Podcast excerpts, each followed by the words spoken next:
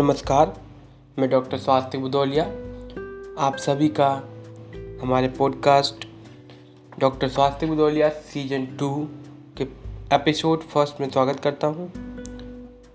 Episode first में हम बात करने वाले हैं Bach flower remedies intro of Bach flower remedies तो बैच फ्लावर रेमेडीज के जो जनक हैं डॉक्टर एडवर्ड बैच एक कामयाब एलोपैथिक डॉक्टर्स थे। इसके बाद इन्होंने होम्योपैथी में डिग्री ली। उसकी प्रैक्टिस भी की, लेकिन कुछ समय बाद कंटिन्यूस होम्योपैथी की प्रैक्टिस करने के बाद उन्हें लगा कि इस दवाई में, इस होम्योपैथिक प्रैक्टिस में पोटेंसीज बार बार बदलना पड़ती हैं। बार बार मिलती जुलती रूपरेखा बनानी पड़ती है, यानी कि सिमलमम बनाना पड़ता है। तो उसमें उनको डिफ़िकल्टीज लगने लगी। इन समस्याओं को देखते हुए फिर उनने कुछ समय बाद लगभग 1930 के आसपास क्या किया? घूमना चालू कर दिया। लगभग छः साल जंगलों में पहाड़ों में घूमते रहे, फूल वगैरह इकट्ठे करते रहे, फूल, पहाड़ों, फूल, पत्तियाँ इकट्ठे करते रहे। और उन फूलों से ने 38 रेमेडीज अड़तीस दवाइयाँ बनाई, जिनको हम आगे चलकर बैच फ्लावर रेमेडीज़ के नाम से जानते हैं।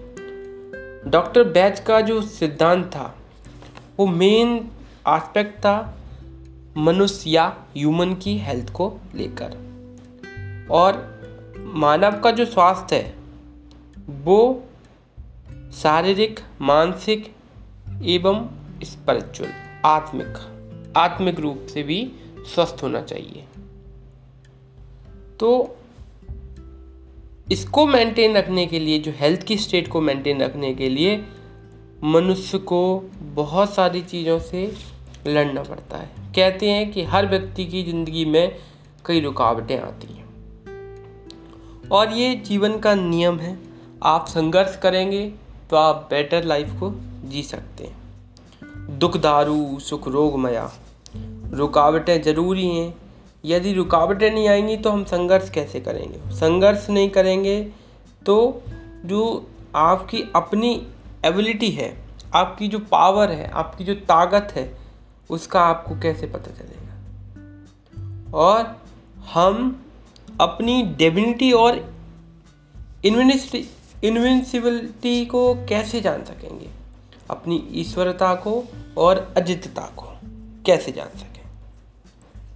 जितनी ज़्यादा रुकावटें आएँगी, अपने जीवन के सिद्धांत को, जीवन को उतना अच्छे से समझ सकोगे। कि आप कितने लंबे समय तक अपना मानसिक संतुलन मेंटेन कर सकते हो? इस सिद्धांत में अगर हम देखें तो सारे दुखों की जड़ जो है, वो आत्मा की आवाज़ को ठुकराना मेन जो माइंड हमारा कह रहा है मन जो कह रहा है, उसकी आवाज़ को ठुकरा कर हम और काम में लग जाते हैं, निश्चित काम को कर नहीं पाते हैं और वॉइस ऑफ़ कॉन्सेंस को मेंटेन नहीं कर पाते। इसलिए हमारे माइंड में जो डिसीज है, वो डेवलप होने लगती है। धीरे धीरे संतुलन हम खो देते हैं और वास्तविक रूप में फ़िज़िकल एस्पेक्ट पर हमको डिसीज शो होने लगती है।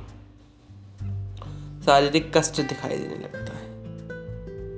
जैसे ही चाहे वो स्थिति निराशा की हो, चाहे वो डर की हो, चाहे वो सहनशीलता की हो, या कोई दुख हो, वहीं से किसी भी डिसीज का डेवलपमेंट होने का पहला एस्पेक्ट चालू हो जाता है। अगर हमारा मन की जो स्टेज है, वो सही है मेंटल स्टेज सही है तो मैक्सिमम एस्पेक्ट में व्यक्ति डिसीज के एस्पेक्ट कम जाता है। होम्योपैथी में भी हम किसी भी बड़ी डिसीज का या किसी भी डिसीज का ट्रीटमेंट करने की ओर सोचते हैं तो हम उस पेशेंट की मेंटल स्टेट के बारे में जानना चाहते हैं। इन्हीं को लेके डॉक्टर एम एल सैगलसन ने एक होम्योपैथी पर एक नया एस्पेक्ट लेके आए, नया आयाम लेके आए रिवोल्यूशनाइज्ड होम्योपैथी इसमें केवल मेंटल सिम्टम्स को लेके होम्योपैथिक दवाई दी जाती है होम्योपैथिक मेडिसिन दी जाती है।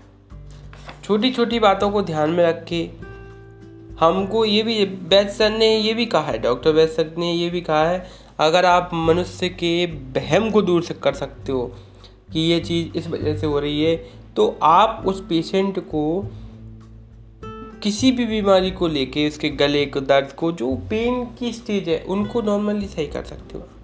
क्योंकि आदि से ज़्यादा बीमारियों की जो जड़ है, वो क्या है? बहम। कि अरे ऐसा नहीं, ऐसा ना हो जाए तो ऐसा हो जाएगा। अगर आप इन चीज़ों को लेके चलोगे तो तो आपको दिक्कत होने वाली है।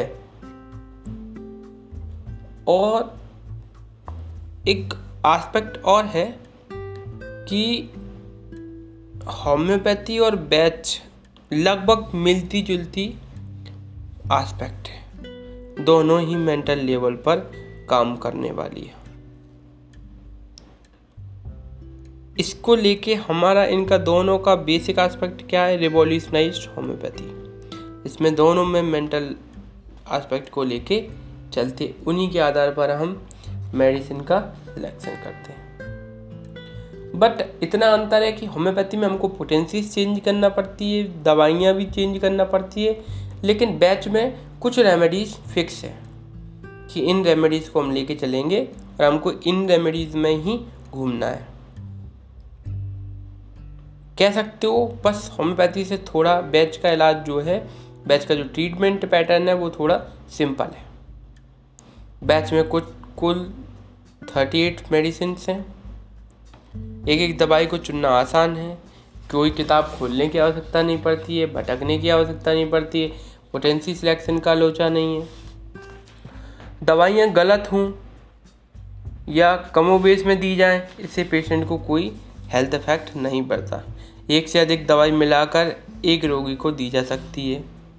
किसी पुराने होम्योपैथिक इलाज करने के लिए रोग रोगी की आ, किसी भी पुरानी डिसीज को ट्रीट करने के लिए होम्योपैथ के पास अगर हम जाते हैं तो हिस्ट्री बतानी पड़ती है रोगों के बारे में बताना पड़ता है क्या मेंटल स्टेज चल रही है सब कुछ वो निकाल लेते हैं। बैच में केवल उसकी प्रेजेंट कंडीशन में मेंटल स्टेज कैसी है उसको लेके ही दवाई दे सकते बैच रेमेडीज़ जो हैं, वो किसी भी ट्रीटमेंट के साथ दे सकते हैं। चाहे एलोपैथिक हो, चाहे होम्योपैथिक हो, चाहे आयुर्वेदिक हो। बेस्ट रेमेडीज का से जो ट्रीटमेंट है, वो पेशेंट खुद कर सकता है।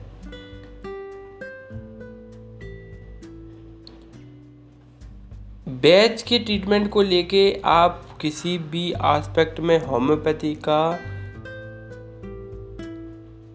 क्रिटिसाइज नहीं कर सकते। क्योंकि होम्योपैथी एक फुल पूर्ण साइंस है, जो लगभग 200 साल पहले आई है। और बहुत सारे एस्पेक्ट में, बहुत सारे डॉक्टर्स ने, बहुत सारे ऑथर्स ने इसमें मेहनत की है। डॉक्टर बैच की जो खोज है, वो लगभग पचास साल पहले हुई है, और आगे जाके ये बेटर एस्पेक्ट लेकिन एक और बैच का आस्पेक्ट है कि बैच रेमेडीज होम्योपैथिक डिस्पेंसरी में एक साथ रखी जा सकती है। ये बहुत बड़ा आस्पेक्ट है बैच रेमेडीज़ के साथ होम्योपैथी को लेके चलने का।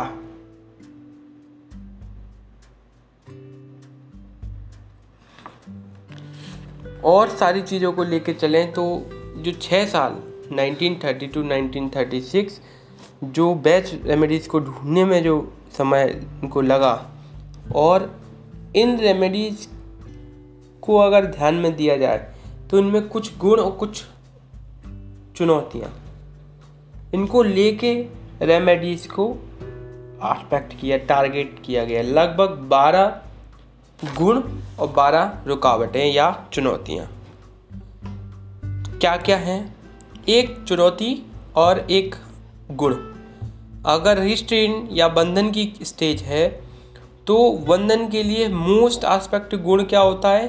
प्यार। तो वहाँ पर चिकोरी नाम की पैच रेमेडीज यूजफुल है। दूसरा, जब डर की स्थिति होती है तो वहाँ पर हमको सिंपैथी की आवश्यकता होती है। फियर की स्टेज में सिंपैथी की आवश्यकता होती है। वहाँ पर मिमुलस बहुत अच्छी रेमेडी है।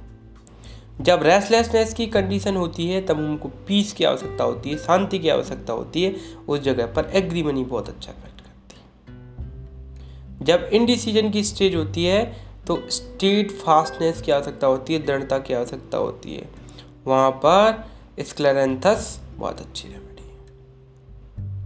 जब इंडिफरेंस की स्टेज है तो वहाँ पर जेंटलनेस की आवश्यकता पड़ती है, नम्रता की आवश्यकता पड़ती है।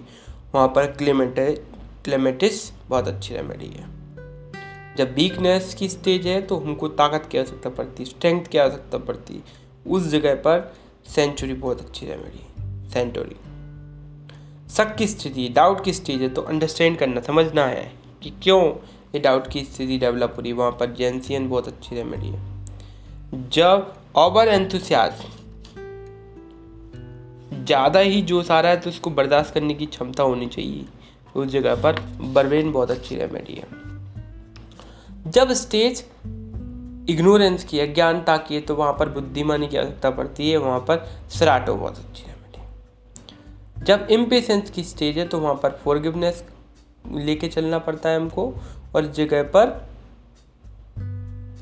इम्पेशेंस एम्पेसेजी रेमेडी यूज़ होती है। इम्पेशेंस रेमेडी जब खौफ टेरर स्टेज है तो हमको साहस की आवश्यकता होती है, खौफ होता है तो हिम्मत की आवश्यकता होती है तो उस जगह पर रॉक्रोस काम आता है। जब स्टेज ग्रीफ की होती है तो हमको खुशी की आवश्यकता होती है जॉय की आवश्यकता होती है। तो वाटर वॉलेट बहुत अच्छी रेमेडी है। तो इन चुनौतियों को, चाहे वो अज्ञानता हो, चाहे वो बेसब्री हो, चाहे वो बंधन हो, डर हो, बेचैनी हो, लचीलापन हो, बे, लापरवाही हो, कमज़ोरी हो, शक हो अधिक जोश हो, या खौफ हो, या गम। इनके लिए प्यार, हमदर्दी, शांति, दृढ़ता, नम्रता, ताकत, समझ, बर्दाश्त, बुद्धिमानी, क्षमा, हिम्मत, खुशी, ये सारी रेमेडी यूज़ की जाती मेन आस्पेक्ट अगर हम लेके चलें निगेटिव आस्पेक्ट अगर लेके चलें तो निगेटिव आस्पेक्ट में हम क्या देखने को मिलती हैं कि बीमारी की असल कारण है क्या? बीमारी की जड़ को उखाड़ने के लिए हमको सात बड़ी सीढ़ियों को लेके चलना पड़ता है। निगेटिव स्टेट ऑफ़ माइंड को लेके चलें तो निगेटिव स्टेट ऑफ़ माइंड में कुछ आस्पेक्ट बहुत इम्पोर्टेंट माने जाते हैं। वो आस्पेक्ट कौन से हैं? अगर हम लेके चले कि ये आस्पेक्ट हमको आगे लेके चल रहे हैं। इन आस्पेक्ट को लेके हमें आगे बढ़ना है। तो वो आस्पेक्ट क्या हो सकते हैं? Negative state of mind apprehension uncertainty in decisions loneliness insufficient interest in present circumstances over sensitiveness to ideas and influences despondency and despair excessive concern of welfare of others.